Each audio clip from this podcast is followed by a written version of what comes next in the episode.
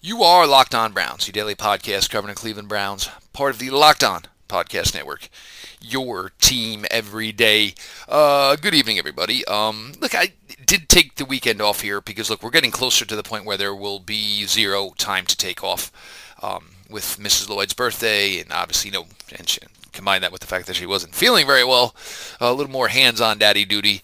Um, but we're back here to get at it, and it's going to be obviously, yeah, you know, the way this season is going to go here, the the unavailability, it's not really going to be an option if all goes the way it's going to go.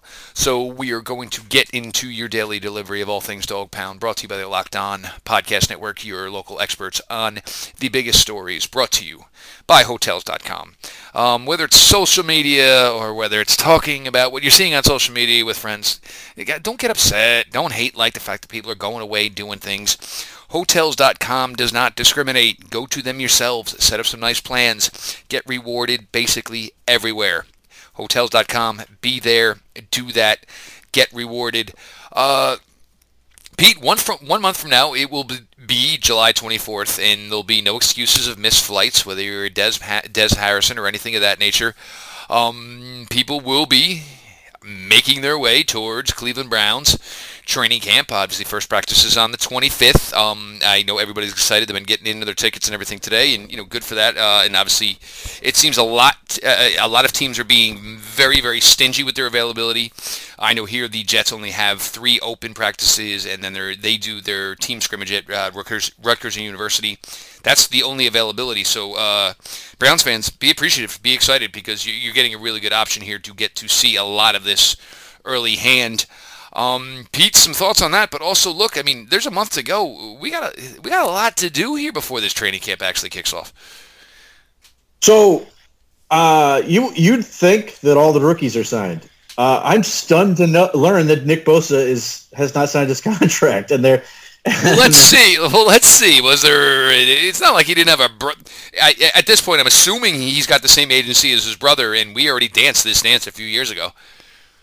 It, true, but I like and and you know it is a it is a month away, and yet I saw an article teasing the idea about a holdout.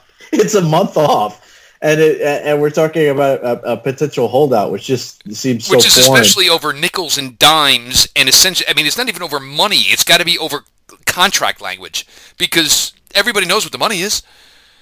Right. Usually it's about offset language, but he's the number one pick. I mean, like you're not going to Oh, number yeah, that's right. Number two. I can't imagine you're going to hard ass him over offsets at, at number two. Um, but yeah, it's it's just weird, and and and, and you know, it's it's great to be in an NFL world where you know you take for granted the idea that rookies have to sign, uh, as opposed to where you know, you know, it wasn't that long ago before the CBA where you had these extended holdouts that were nonsense and, and really held held these guys back. Uh, that that you know the, everything with the Browns is is you know let's get let's get these guys going and and and get to practice. There's no lingering you know question from that standpoint. So that's that's refreshing. I mean th- that's that's the the biggest thing I've seen. I mean realistically, when it comes to this type of stuff. Um, I, I see the Browns, and I don't. I'm not entirely sure if they cram this all into like one or two days, or they, you know, they really have all these rookies running around and doing all this shit all the, all the time. But they they've had their rookies do a lot of stuff, and uh, I, I'm interested in the idea that you know again if they're if they're stretching this out or if this was all over the course of like two days with that Hall of Fame trip, um, if they're just trying to basically find a way to keep these guys busy to ensure nobody does anything stupid, uh, in addition to you know having them do outreach and all that good stuff. Well, I mean, but it, it, and you make bring up a good point on this. You know, whether it's the trips, whether it is the youth football camps, whether it's the going to speak at schools, and Pete, who are we kidding? We know this is part of it. Part of it is is you just got a large chunk of change in your pocket. Don't go go don't go do something stupid. Chris Herndon last year uh, signed his Jets contract. Three days later, what happened? Chris Herndon got arrested for a massive DWI. Um, and Chris Herndon, it was actually funny because I was talking with some guys Uh, you know, because uh, yeah, there's a, a nice contingent of you know Buffalo radio stations, and those guys are really good, and they really talk a lot of ball. And one of the they were talking, you know, now that Gronkowski is gone, who's the best tight end in the AFC East? And I saw the string of t- tweets, and I'm like, oh, Chris Herndon, the second year kid out of Miami. And then I went through and I dug through everybody's roster, and I was like, damn, that may be right. But Browns fans, here's the good thing. You're, we're not going to see Chris Herndon this year. Chris Herndon is going to eventually get hammered down with a two-game suspension, which means Chris Herndon will not be available week two. Um, but that's part of what you're doing, though, is, you know, and look, and, and also what you're trying to you know, tell them is, and no, they don't have to do it but it's a good thing to do it. And also maybe you start holding their hand through it. Like maybe you want to go back to where you came from or where you grew up, and you want to start, you know, throwing a youth camp yourself because you know you always want to find a way to give back. And I think they've been doing, you know, there is there is the good part of that. But yeah, Pete, I mean, who are we kidding? A lot of it is is we don't want to get that call at 3:35 in the morning that you're with officer so and so and officer so and so, and it's not like Rashard Higgins now, where I think it's just a comical thing, Pete, where they pull him over because they just want to meet him. Right, uh, and and uh, you know, I know they're they are. I think they're off now because, like, I know Greedy Williams had talked about how he he, uh, he gave. Um, you know, there, there are a couple things that were really interesting in his media availability, but the one thing he sort of highlighted that know, that that's interesting is he was talking about his two-year-old daughter and how he wanted to go home and you know take her to Disneyland and all that and, and do a bunch of that type of stuff uh, before he go comes up to training camp and it's all uh, football and all that, which you know. On the one hand, you know, obviously you want your guy to be focused, but he does present that interesting dynamic of being a kid that young uh, who has a child and then you know trying to balance being the good parent with the super dedicated football player and the idea that you have to be you know in in, a, in the sport you have to be full go all the time that like you're you're you know, in order to provide for you know your daughter in this case, that you have to be balls to the wall, full out. That it, it pulls you away uh, from her and and sort of limits what you're able to do with with her at that point. Well, the you know even more so probably with girls, and this is where I can come from speaking, uh, you know, with experiences. Yeah, that Disney thing. And look, if his daughter's two years old, she's not going to know how it came about. But for him to get, you know, a couple of pictures with, you know, the princess and she's wearing her own princess costume, that's a daddy rite of passage. And because even still, you know, and this is one thing you got, you know, uh, a lot of people won't understand is, is when he gets there and this first training camp opens, this is already the path towards the second contract. I want to ball the hell out because now it's not taking my daughter to Disney. It's calling Disney and saying, I'm going to drop, you know, with the second contract, uh, contract. If I send a private plane and 200 grand, can you send some princesses to Louisiana to my little baby girl's fifth or sixth birthday party once he hits the second contract? That's where you're going, but that's what it is now because once you you're in camp and you've got that first deal, it's working towards the second deal, and you want to make the most of every opportunity and We've talked about this with Greedy. Greedy did not live a great life growing up. Very difficult. Uh, you know, mom did everything she could, but you know she was kind of doing it by herself. So you know, for a kid like him, you know, and especially there's going to be in the back of his mind, you know, I I think I went maybe 20 to 30 picks way later than I should have, and you know, once you see all that money start slipping away, the juices start flowing to try and get it back. But you like to see that, and to hear him say that as opposed to you know, way back in the day, it was let me go get my H2, let me, you know, Hummer, let me customize it from bing to bang and spend $200,000 on essentially a freaking car.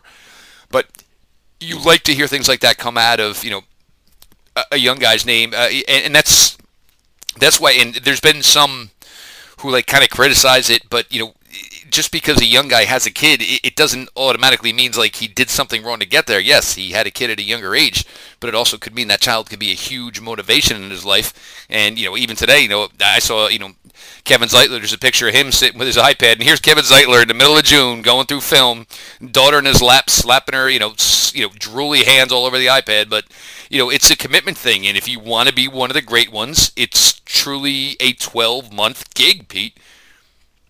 Yeah, uh, and and unfortunately, speaking of you know guys who have had a tough upbringing, his former teammate uh, Derrius Guice. Oh God, brutal.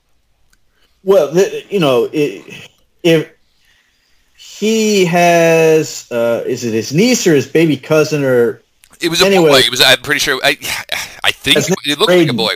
Yeah, but it, the problem is now we are we're in such an error where I mean, look, even my daughter, she's Avery. Uh, we know male Averys. Um, it's you know, name by sexual orientation or you know what you know this, whatever the sex of the child doesn't necessarily add up. But I, from what I saw in the pictures, looked like a boy. But yeah, I mean, we're talking about a three-year-old kid got shot for God's sakes. Right, like you know, because one of the things that Derrius Guice was criticized about was, you know, sort of how how he was. He played Fortnite, like, Pete. He played Fortnite. Right, that was that was one of them. But it was just like how he was and all this. Well, you dig into his life, and you know this seems to be basically like an, an unfortunately very you know too often occurrence with you know the the things he's he's sort of gone through in terms of tragedy. So it's one of those things where like you know you do all the psych profiles and those type of things and you want to find out about these dudes habits and all this but some of these guys man they go through so much where you're like they are scarred or dealing with stuff and you know, it, it, there's always the the t- the point about you know football's their way out, but they're also still trying to, you know, grow up and deal with themselves. And you know, I'm hoping what you know these teams, in, in his case, the Redskins, are doing everything they can to sort of support this kid in you know just growing up. I mean, he obviously had a, a, bunch of things happen to him in terms of how he grew up and, and, people around him have been shot and killed at various points. And then you get to the NFL, you achieve that dream, and the first thing that happens is you immediately tear your your ACL. You have this type of stuff happen. So eh, you know he at least presents himself as a very you know a happy-go-lucky guy, but my God, he seems to have a lot of things go just awful around him in his life. Yeah, and um, former NFL safety Will Hill. Uh, he played uh, here in New Jersey. His coach, and it's a pretty predominant program, but his coach actually lives in my town. And you know, I've gotten a chance to talk to him, you know, numerous times over the years. You know, running in the same circles or whatever. And you know, he basically talked about how you know Will Hill was at his house all the time, sleeping over, and part of it was was because he needed to get academically right to get into the University of Florida, where he had a good career, ended up getting drafted. Pretty much squandered his opportunity after that once he got into the NFL. But there were times where he would go home and, you know, maybe the electric was on.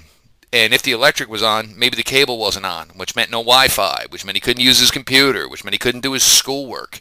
And that's what some of these kids go through in, you know, I don't think people understand the you know the realness of that, and, and especially in this. You know, my kids, ninety five percent what they do schoolwork wise is on a computer. They need these things. They need to be able to do them in order to you know be the students they need to be. And yeah, look, there's kids who blow it off and just blow and skirt past every damn thing they have to do and refuse to do it. But there are some of these kids, even in the toughest of circumstances, who are trying to do everything right, but because of you know whatever circumstances are above them, they can't control it, and it leads to these types of things. And it's it's tough, and it's really tough, and because it's hard to, you can't say every kid who comes from a bad situation is the same type of kid because there's some they just can't overcome what's come on gone on around them. Others, you know, they they do find a way to flourish through it, and you know it's great. But you know every story in that respect is different. Um, we're going to get to some listener questions here. Obviously, it's good to sit down, uh, you know, break the bread here with Pete, and uh, you know, we're getting closer and closer. And to think that it's a month out, and I know some of you are like agitated and you cannot wait. Trust me, guys, it's summer. It's going to go pretty quick. It does for me. It does. It, everybody else, it's glacial, but it's flying by for me. So, yep. I mean, because I'm I to the point now. I'm to the point now where I'll barely see the kids because they will not be up when I leave to go to work. Um, you know, now that Mrs. L is done and her school year is over, she went to high school graduation today. Got to say goodbye to her kids, the ones that are you know that you know graduated out of the program that she works with, and now they will be full bore. It'll be pools, beaches, and doing whatever they do, and you know most of the time it's I'll fall asleep before they get home. So you know, for me, it's oh this is going to fly on by. Don't worry about that. You know, it'll be a whole bunch of crappy Mets baseball, and the next thing you know it, camp will be open. Uh, untuck it. Always appreciate them for sponsoring Locked On Browns. Um, dads come in all kinds of shapes and sizes, and so should their shirts like tall, short, slim, relaxed. Ever wonder why your father uh, but- button-ups look so long and baggy at the end of the day? And we'll get to this here in a second. You button up. You never button down. Whoever brought that up on Twitter the other day, you're all freaking insane. You start at the bottom to make sure you don't miss a button. I don't even know where you people were raised with that type of thing. But moving on, um, your dad's button-ups are so long and baggy at the end of the day, it can be hard for guys to pull off a casual, untucked look that is not sloppy. That's where Untuck It comes in. Untuck It is the, sh- uh, the solution that fits just right. Their shirts are specifically designed to look great, untucked, and feel comfortable at work, on the weekends, and obviously in summertime, 4th of July barbecues, going out fireworks, all that type of stuff. Uh, so you know, you need to check that out. No tucking or tailoring required. Go to untuckit.com, promo code NFL to get 20% off. Pete, you would it's it's you button up, you don't button down, right? I'm not alone here, right?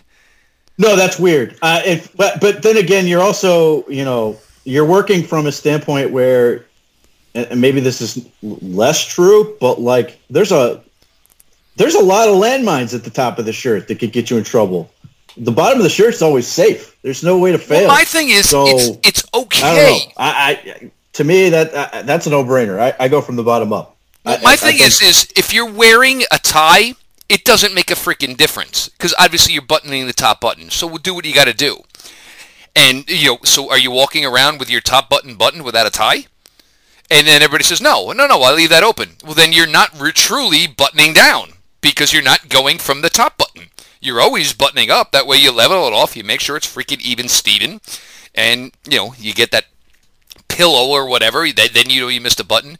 The buttoning down, I mean, I don't know. Maybe if you're like seven feet tall, it's easier to just reach there than it is to go down that low. But yeah, you're all, you know, for that crew, and, and we talked about this on Twitter the other day, you're all a bunch of mongrels. I don't know who raised you folks. Um, we do have uh, some good questions here, and we'll start with this one. And uh, Browns Freak 51. First things first, if everything goes right, I don't know if we care so much about the punting and the kicking but we are we will give it the attention it does need. Um, the kicking and the punting competition's working out. In my opinion, I'm probably in the minority, but I think that Greg Joseph is going to benefit immensely from last year's experience and cannot see Colquitt unseated. I'll be honest. I think I agree with this. Um, and to this point, I think the kicking competition, it seems like Greg has been better. Look, it's going to be outside and it's going to be tenuous and it's going to go on a lot of this. But if you're only going to punt, you know, significantly less than shitty teams do, don't you want the guy who's got the proven track record of doing it right? You know, the hammer, look, it sounds fantastic. But if the Browns are punting a whole bunch of times, Pete, from their own 25 yard line, we're going to be pissed to freak off anyway, so I don't care who's kicking it, who's punting it. Yeah, I was on uh, with two Green Browns uh, podcasts, the two Irish dudes, uh, yes. John and Neil. Uh, and I talked you can this. understand where they're coming from, though, of course. Um, but the thing is, so when, when it comes to Gillan, I think he can kick the shit out of the ball. That's not really what you want from punter. I mean, don't get me wrong. If you're back in your own 10, be great if he can bomb the ball 70 yards. Uh, but it becomes about the nuance of being able to put it on the right spot. And more important than anything, it's going to be holding. Um, and he apparently has limited experience with that. And some of the time at Arkansas Pine Bluff, he was kicking, so he couldn't hold. So right that that may be the reason he ultimately doesn't win is because Colquitt is better at that stuff. Now, the thing they apparently found out uh, talking to, they had Gillan, the well-traveled uh, uh, Scottish punter, who's a fantastic conversation. Uh, and apparently they talked to him, and he's apparently a coffin corner guy, which is near and dear to my heart. I love that shit, but that's gone out of style with the NFL. Everybody wants the dump the ball, uh, Make it land at the nine, and we'll figure yeah, it out from there. And get it to spin, you know, bounce right so you can hit. But I, you know, I I think coffin corner, if you're good at it, is the safest bet you can possibly have. Uh, so I'm interested. My, my my expectation is that he will not win the job. I think Colquitt will win it this year, but he may end up on the practice squad. And in a year, and it becomes more about learning to hold properly than anything, and that nuance as far as a punter, then he may have a shot at it next year. Kicking wise, I'm fascinated by the dynamic of Mike Priefer, the the special teams coach, talked when he got the job that you know that knuckleball shit that that Greg Joseph was doing was something he thought was fixable, and it sounds like that's exactly what's happened. That he fixed it, and yep. yet they used the fifth round pick on Austin Seibert. Um, you know, so I assume Seibert's going to win. I mean, John Dorsey has cut uh, draft picks in their rookie year before. Uh, I mean, KeiVarae Russell was obviously the most notable, but uh, Kevin Hogan was a fifth round pick. Um, you know, there was a guy last year he probably should have done that with. But the, I, I do feel like, you know, unless Seibert really screws the pooch, he's going to win that job. But uh, there's also a part of me that feels like all of this, everything up until basically like the preseason and the last week of camp is all pretext and bullshit and whoever's hot at that exact moment yep. is probably going to win. And all this other stuff doesn't matter. Uh, but I, I, one of them's going to kick a 48 yard 48 yard field goal in the third quarter of the fourth preseason game, and it'll be able to. I guess we'll just ride the hot hand. Yeah, that, that that that honestly is what it feels like. But again, this could be another situation where you know one of them gets cut and, and put on the practice squad. But you know, I, it really it interests me that the idea that it, it seems like Priefer did exactly what he thought he could do, and yet they still use the fifth round pick on Seibert. So I'm kind of curious to see how that works. But And it also seems weird because Joseph is going around. Uh, you know, apparently the U.S. men's team is training in the area, and Joseph's showing up. And and this is the thing because we talked about this with the rookies. It seems almost like any Brown whatsoever that kind of fits some sort of event. These guys are you know they're sending them out there. Yeah, so I don't know where this one's going. I, I you know, I, I, my base standpoint is they drafted a dude, he's going to win the job. But you know, it, it would be equal parts frustrating and uh, notable and credible that if, if Greg Joseph is the better kicker and they ultimately keep him over the guy they used a, a draft pick on, which again, um, when it, this is the pick that was gained in the Josh Gordon trade I you will never hear me complain that they didn't get anything for that. I think just getting rid of him and exercising that demon and that getting out of that jail, uh, that prison of his status is worth it. But it would be it would be funny if they just if they ultimately cut the dude they got for him. Well, for me though, I mean, and I'll say it this way though, if I'm trying to tell some of you people that look, I don't know if there's a guarantee that Mack Wilson, who was a fifth round pick for this team, has a home here. I'm gonna I'm gonna apply the same thing to Seibert, obviously in ten times more. I, I, I can't guarantee just because they drafted a kicker, and look, it, has been shaky to start, and it always is with rookie kickers early. Um, and then you look, I mean, his track record for big long kicks was just whatever you're going to need these kickers for anyway. Um, you you know you're going to be looking to win games. So even if it's marginal, you're going to look to go for it. You know, I, you know, I don't think a lot of field goals are going to make the freaking difference here because you're not going to settle for three when you're looking at Odell Beckham, you're looking at Jarvis Landry, you're looking at Rashard Higgins, you are looking at Antonio Callaway, you're looking at David Njoku, you're looking at Nick Chubb, you're looking after this into the second half at Kareem Hunt, and for still now Duke Johnson, and of course you're looking at number six freaking Baker Mayfield. I, I, I don't care. Um, look, can you hit from 48? Because, you know, otherwise, you know, I, I want to chase the seven because the defense has improved this year and we should be able to have some aspects there. But uh, just, you know, if you get 21 opportunities and you make 19, that's freaking fine. You're not going to get a lot of field goal opportunities, but freaking make the ones you get. I, I hope there's not a lot of field goal opportunities. I, so I, I, I hope there's a lot of aggressiveness on fourth down. So in that respect, I'm kind of looking at personally, I'm looking for the guy who, who's good at coming in cold because that would be the, a lot of the situation. I don't yep. want a guy that feels like he needs to kick the ball in the game three times before he can really warm up. I need the guy to come in on the spot and make the kicks, uh, you know, at the end of halves. Uh, but yeah, I'm, I'm hoping that the Browns are super aggressive on fourth down uh, because they have so much talent. Like the, the, the most terrifying thing you can do on fourth fourth down to me, I think, especially in those really short short yardage areas, I think I think opposing teams will have a, a sigh of relief when they see the field goal kicker come out or the punter come out. Uh, I think it, it there's a a fear element that comes with rolling out your offense and continue keeping them out there because there's the fear that they are going to convert and, and potentially not settle for threes but get sixes. And, and yeah, absolutely. Mm, I don't want that. I want points. I want a lot of points. Um, there's way too much firepower here to spend this much time on the kicker, in my opinion. Uh, make your freaking extra points, and we'll figure out the rest. And you'll always find some veteran lying around within the weeds who somehow ends up on the wrong side of things. Um, Kevin Roth. Um, and, and, we, I know we've gone over this, and I, I know, I, am sure we're still, you know, in the same mind here, in the same step here. Um, in the way too early to predict category, and we actually predicted earlier than your question, Kevin. Who does your crystal ball say will be the most shocking cut as they trim on down to the 53? Will again enable this. It might not be cut, but it might be move on from as far as trade. But yeah, there's going to be some candidates here, Pete. Right. The I hate to have to do this, and I did it on that pod too. I'm giving credit to Hiram. What he mentioned?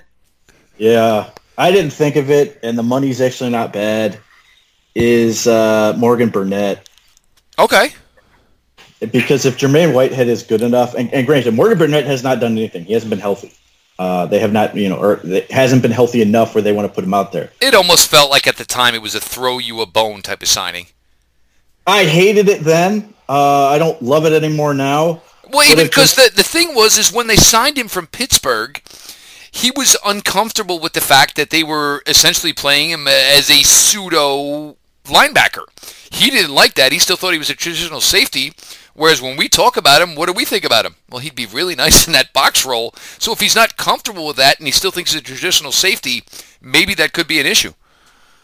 Right. It, it, you know, so both of those guys, him, you know, Morgan Burnett and Jermaine Whitehead are both competing to be that box safety guy. Um, neither one is really well suited to uh, playing coverage, and both should come off the field as often as possible when they're in obvious passing situations. But if Jermaine Whitehead can do it, I don't see a reason that they're going to ultimately keep Morgan Burnett, given the fact that uh, they know him. Yeah, well, that that I mean, there's just you know he's not heading in a direction where it gets better. No. Um, he's obviously had some significant injuries uh, in his career that have hurt him. And let's be honest, we're not talking about a guy who was a you know year in year out freaking Pro Bowler here either. Right. So he's one that stands out to me, and the other one that I could see happening, and and, uh, and that would be Chris Smith. Um, he's not a bad player. I think he's actually fine in terms of when you can line him up on the inside and let him be a pass rusher. Uh, what I, but but based on how much he's paid versus how much he actually get used, yep. like he's basically like the worst contract down for down on the on the Browns roster. He's making like four million dollars and he doesn't play barely at all. And you know, if if guys like Zettel or they want to keep uh, Chad Thomas around for another year uh, and, you know, maybe he's he, he warrants it. Uh, you know, we'll see. I doubt it, but maybe they still do. Um, that you know that, that a guy like Chris Smith just may be. He's not a bad football player, but just maybe you know it, it, it makes a lot of sense next year as a potential cut, but they may just go ahead and say, eh, I'd rather keep Zettel or eh, I'd rather keep Chad Thomas uh, or somebody else that they feel like can help them more.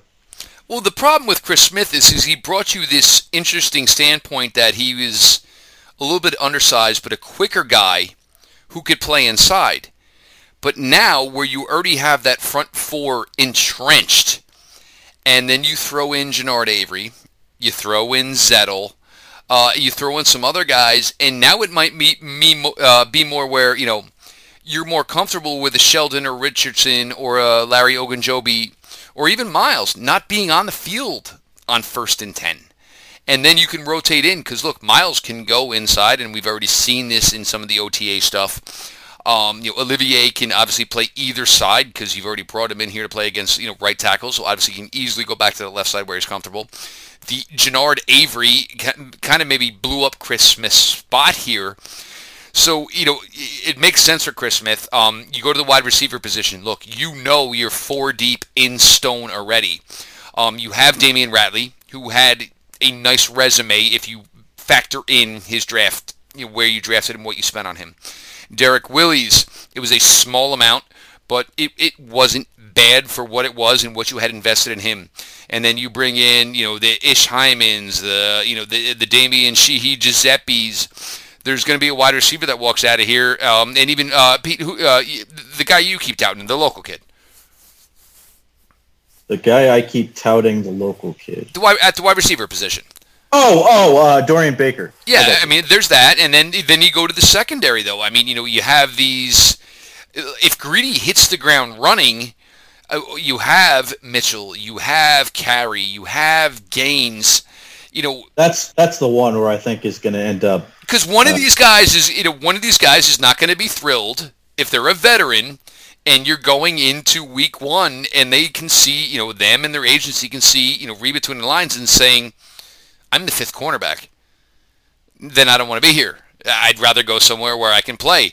Uh, I, my guess it would be either Gaines or Carrie. I, I, think Mitchell because I think ideally you could probably just kick down Denzel and it's Denzel's going to take care of some of those pain in the ass slot guys, and I think he can he can do it inside or out. But if he can go ahead and take care of those guys too, that's just a bigger coup. Um, yeah, Phillip Gaines uh, seems like the guy who's going to ultimately get beat, and, and it, it's not because he's bad. I think he's actually a, a fine fourth, fifth corner. Uh, I just think it'll come down to. I could go play more reps somewhere else for a shittier team. Uh, it's not. It's not. It's not a matter of what he wants. It's more along the lines of, look, he's a he's a, a one year disposable corner, and we like so and so who we want to keep around for a while, and we think can ultimately surpass him uh, type deal. You know, I, I, think, and he's got you know he's got a, a basically a, a, a vet mit, uh, minimum type deal. He's like seven hundred thousand or something. But I, I think it, it, it will come down to somebody else they think has more viability. They don't want to let him get out onto the market and get scooped up. And it's easier. And, and, and you know, if all else fails, you know, Gaines may be a guy that they can potentially bring back. Uh, you know, if he's he may be a guy that's out there if they need him again. Uh, no doubt. And uh, to um, just going to jump into this real quick. Uh, Benjamin Albright. Uh, you know, obviously Pete's tight with him. Uh, you know, I, I'm I'm good with him. Uh, ben is a great dude, and he's a great thing to see. You know, as the rung of the football ladder, uh, he's going to head on over to iHeart now, and just a bigger and better platform for Ben as he just continues to rise and rise above. And you, you love to see for guys like this. And he's always kind of, you know, I always think of when I think of Ben Albright, I think Frank Sinatra in my way.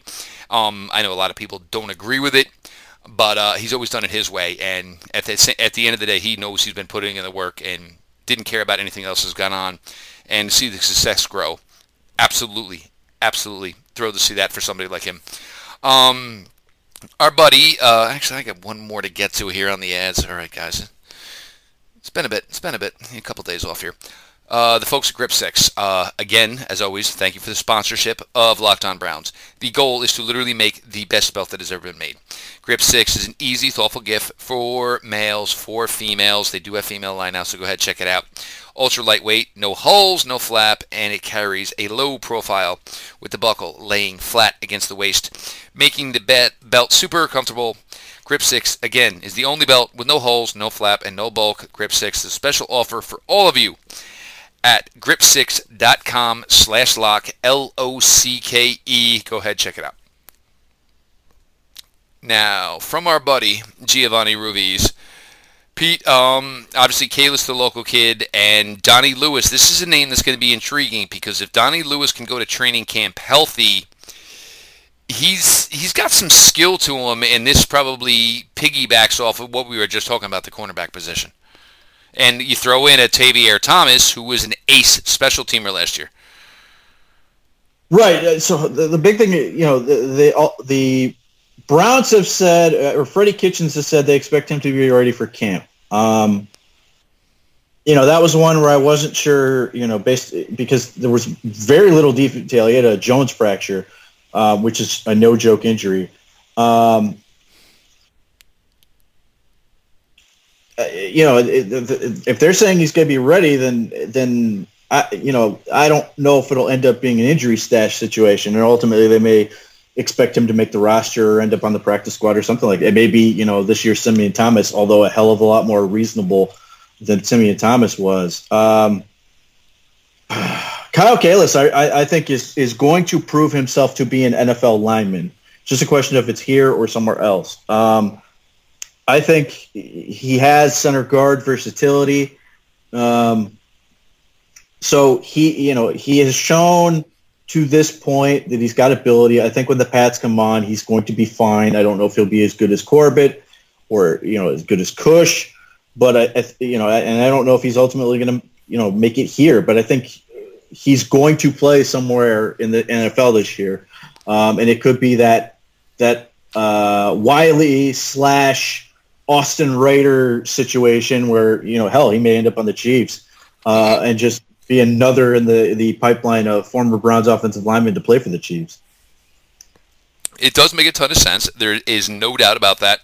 Um, but you know, I think they've done the best part they could. Is you know, even though they don't think they are tremendously deep, but they brought in as many capable bodies. And we keep talking about this with the offensive line position. Um, that is one stone that may not be unturned yet any availability, somebody gets cut. There's going to be there will be a weird name cut, a couple of weird names cut here. Whether or not it's an offensive lineman, we'll see from 32 teams. So that is something they could look to approach. Um, with Donnie Lewis Jr., that's it, it's look. I mean, obviously, it's going to start with a little special teams work. Um, if he can be a gunner, Thomas, who knows if if, if there's other guys in here which can make the cornerback position, you know, become very young. Whereas last year, you know, obviously it was Denzel and a, a bunch of veterans. Um, it, it could get really young really quick at the cornerback position, and that's not a bad thing because you're going to save a freaking crap ton of money there. Even though you got a first and a second round pick, you don't have a bunch of veterans around. You've got a seventh rounder, and obviously uh, Tavierre Thomas was an undrafted guy. So if you can get to that and you find a way to save some money there, it's not a terrible, terrible thing. Um, Pete, it's been a couple days, Browns wise, league wise. It's got it's got to be something we something we haven't gotten to, something we've missed. Um, uh, nothing really league wise seems to be going on. There's you know, there's a jackass radio guy from Kansas City who's who's uh, put himself in an awkward position. Uh, he allegedly suggested that Andy Reid has trouble fixing people, uh, justifying this by saying that because he couldn't fix his son who passed away, That's that was evidence of his inability to deal with Tyreek Hill, which is every bit awful. And I expect there that will have some uh, some swift action taken to it. Uh, so if you're looking for a radio gig, is what Pete's saying is, you might want to start sending some applications out in the Kansas City area. But yeah, I mean, it, it, every bit of that is awful. Unfortunately, I also feel like this provides a little bit of cover for the Chiefs on a situation that shouldn't get any. But yeah, this this is uh, it, it's really difficult to somehow find a way to take a situation as ugly as this one and find yourself on the wrong end of it, and yet uh, this guy apparently has managed to uh, potentially, you know, he doesn't catch passes or run touchdowns, so in a lot of ways, he may be viewed as worse than uh, the guy who actually did these things. So Yeah. Um, I, I, I don't know if this guy has a reputation as being like a shock jock type that's trying to get attention for saying something that's over the edge.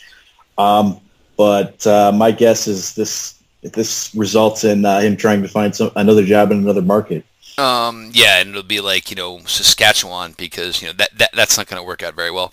And this actually kind of gets into something that somebody brought to me to you know a couple of people brought up to me you know yesterday and today. Um, similar to obviously you guys know the New York Mets. Um, it's not been going very well, and then yesterday it blew up where the manager was going after a beat reporter, and then because the manager was upset, the starting one of the starting pitchers decided to go after the beat reporter and tried to tell him in no uncertain terms, "I'm going to fuck you up," um, which is all wrong in any case. Look, um, and some people, and this was the thing, some people wanted to equate it to Baker.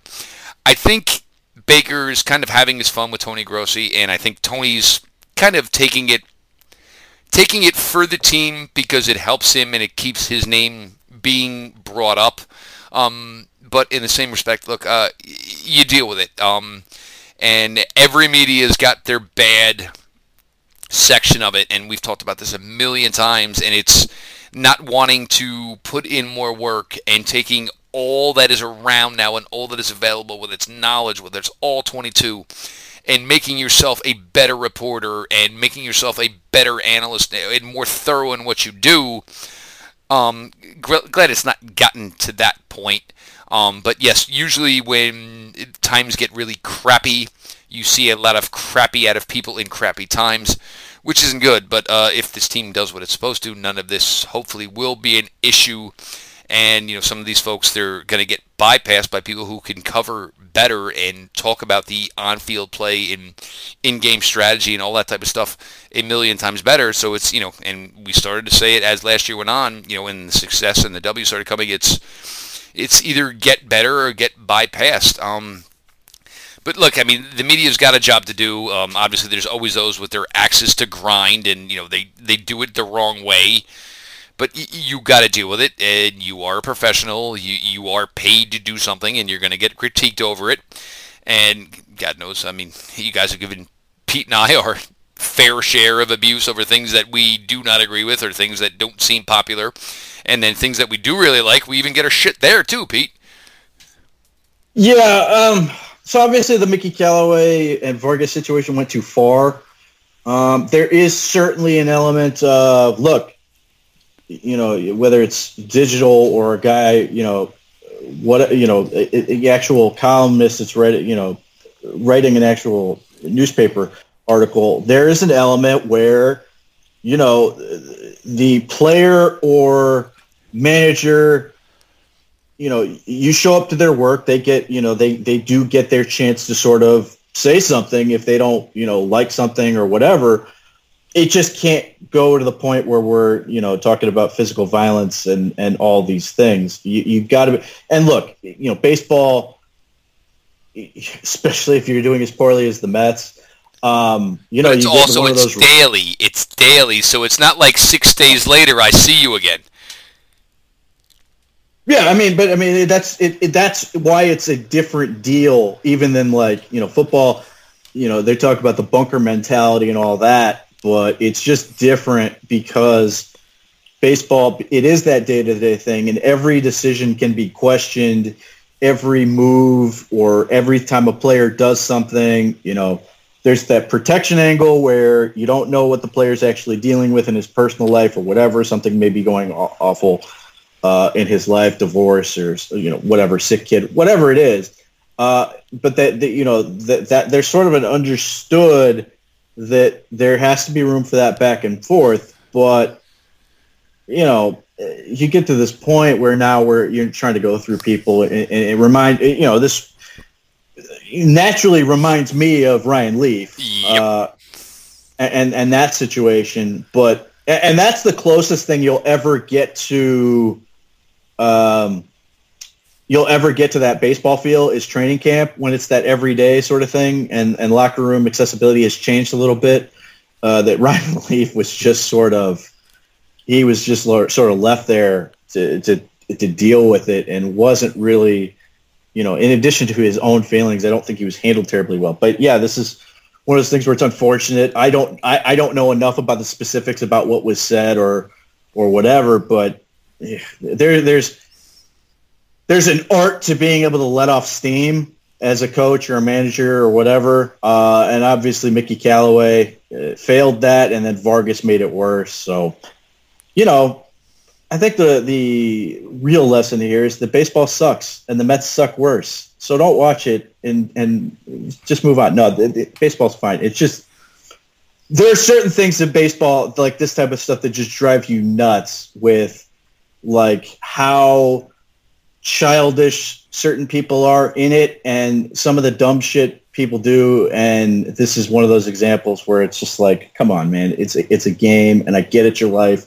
all that stuff but at the same time and, and this is to both sides, uh, you know, to the columnists and, writers and everybody, that you have to, you know, they've got to do their job. You've got to let them do his. But Jesus Christ, man, got got to find got to find where to cut it off.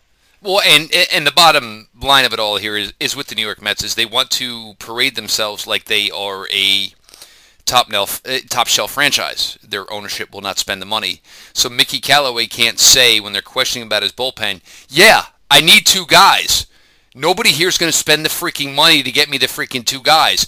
If we get better with what we have, maybe they'll spend a little money. He can't do that. He can't say that. But it leads to this. And meanwhile, the writers themselves know it. But, you know, they have to get their stories read. And this is how you get into these situations when everybody kind of knows the underlying factor where, you know, the Wilpons who own the New York Mets are a freaking joke. I mean, he got taken for a ride in a Ponzi scheme, for Christ's sakes, by Bonnie, uh, uh, Bernie Madoff but you don't care about it, you don't do anything about it, and you know you don't understand that. Well, if I spend the money, then holy shit, maybe my ballpark is full every day. But the manager obviously cannot say that. The players cannot say that. And the beat writers are still going to take their shots because that's what they're allowed to do. They've got the pen, they've got the, you know, they, they've got the audience. It's it just leads to a crappy, crappy situation. Pete Browns Maven, what's in the hopper? Uh, yeah. So you got a good laugh here. Oh boy. no, no, it's it's like because we're in this sort of like truly dead space. Uh, I was listening to like uh, the radio on my way into our football workouts, and and I saw some mention about Odell Beckham like being mad about something, and I never saw anything about it. So like even the stuff like that seems to be trying to get some traction isn't so no you know i'm basically not messing with any of that stuff so like the thing i did today and yesterday was about undrafted rookies and, and sort of where i feel about them i've got you know another one of those i'm working on or i should say it's done and in the hopper and i was waiting for like the, the news fairy to sort of dump something on me to help me out. Somebody uh, give me something. This is what we're at. Well, this is where we're at right now. Somebody give me something, Browns well, guys. No, I mean, like, I, I, there's going to be enough of these to get through, but like, I don't want to end up in a spot where I have nothing, and I, you know, I, I don't want to. I don't want to put an, a, a column up or a video or anything talking about a player sending shoes to another player. Um, so, uh, hey, so hey, it's Mary Kay. Yeah, so we're good on that, but like, you know, I'm, I'm hoping to spread these up. So, you know, unless something happens between now and tomorrow morning, uh, the next one I have uh, in the can is about Willie Wright, who I really like. Um, I don't know if he'll make it here, but I really like his talent. Um, and then, you know, we'll, we'll, see what happens. But, the, you know, the, the, a lot of these sort of right now is focusing on sort, some of these uh, unheard of players that might have a shot. So JT Hassell with you know Brian Fineanganofo, who, who, both of which I think have really good shots to make the roster. Uh, Willie Wright, I, I, think will make a roster. It's a question of whose. Uh, so we'll, we'll, I'm trying to hit on some of those unsung players, and it seems like those have done pretty well so far. So hopefully that will continue. And the other thing though is is like even as much as we would like some Browns news right now, the last thing Pete or I want is so and so did this, or so and so at four o'clock in the morning was in a car with a kid with marijuana and guns and so uh, we'll be okay with you know you guys feeding us questions getting everything through here this next month to the 24th to the 25th of July where we can start talking about training camp because we don't want anything to alter this roster right now. So the last thing you want, and, and this is, you know, and yes, if you write and you cover it, you, you have to talk about it, but I don't want it. You don't want it. There's there's some potential headaches here as it is, as you know, uh, who've had I don't want to say potential. They've had headache issues let's just get to July 24th, July 25th, with all the names that we out we know now, and everything is okay. We don't want somebody hurt and getting hurt in a workout. We don't want any of that off-field crap. Just we'll find a way to make our we'll find a way to get ourselves to July 24th and July 25th. No, I don't want anything bad to happen. At the same time, it wouldn't hurt my feelings if uh, you know some some contract extensions or re- reworked contracts got uh, knocked out. That'd be out. fun to talk about. Sure, absolutely. Oh, uh, yeah, that's that would be that would be good. But that that that would help us get over there, uh, get over the hump. Yes. Um, so uh, Pete's work, check it out uh, at first things first on Twitter at Brownsmaven. Uh, also, uh, brownsmaven.com at underscore Pete Smith. Make sure you're following over there, guys. Look, you know we continue to put out uh, pump out stuff each day, each and every day, obviously. So make sure you're following over there. Um, the the Locked On Browns Twitter account at Locked On Browns, all lowercase. Make sure you're following over there. Keep it a follow back account. Um, we found an app, guys. So for all of you that are coming for the cheap follows, you're getting booted as quick as you are for the follow one follow. Don't do that crap. Come on. I, I I do this. I don't have to do it. First of all, I do it for so many of the people who listen to the show who are older and not big into Twitter. Um, if you're here for the follow, and no, we, we, found the app and it doesn't re, it doesn't discount amount of followers. So you're here for that. Psh, no, boom, gone. Um, me personally, at Jeff underscore LJ underscore Lloyd, send a follow over there. Um, we're gonna fill this here, you know, through the next month. Um, we, I'm still working with some players here, trying to get some guys on here guys, if you know anybody you want, guys and gals, anybody you want on the show, player wise, look, I mean, you help me feed them on social media. Um, we'll you know do our best to do it. I'd love to talk to these guys before the season starts. It's hard to talk to them with it you know during the season. A lot of guys don't want to do it, but there's times where they do have to do it. You know, obviously with certain you know radio and stuff like you know because the franchise asks them to do it, which ends up becoming part of their job. Um, so that will do maybe we'll start dabbling a little bit draft wise, you know, which is fun because it's starting to look like a fun class. Of course, every class looks kind of fun, you know, this time of year, but maybe we'll start dabbling, you know, dabbling and dipping our toes into that. Um, so that's some stuff will carry us through here for the next month as we, you know, get to, which is probably the most, this is probably got to be the most anticipated training camp since the franchise was brought back, no? Um, the only other one that you know, it's it's not going to reach the level this one will, but it, again, that 2008 season, when after the year they went 10 and six, uh, was a big deal, uh, and of course it immediately shit the bed. So hopefully this one goes a lot better. But yeah, there's going to be more media covering this one than uh, than this team has seen in quite a while. And and again, I think there's going to be a lot of shock and adjustment from people that aren't used to that, both in in uh, the media and just onlookers. Yeah, and it's you know it, it's it's going to be something. So uh, you know, for everybody who's looking forward to it, and I've seen all the tweets today about you know getting their tickets and going out to it. Enjoy every second of it. Sit there with your fingers crossed, and just make sure everyone makes it healthy, and get to when it counts. Um, and, and, that's kind of where we're with that. I can't, I can't believe we did a show where Pete gave a shout out to Hiram. For Christ's sakes, my God, I'm gonna have to edit that one out. But uh, look, you know, I guess we'll go with this. Sun shines on a sun shines on a dog's ass every once in a while, Pete. Right? Broken clock. And there you go. This has been your daily delivery of all things dog pound. LGB on the LOB. Let's go Browns.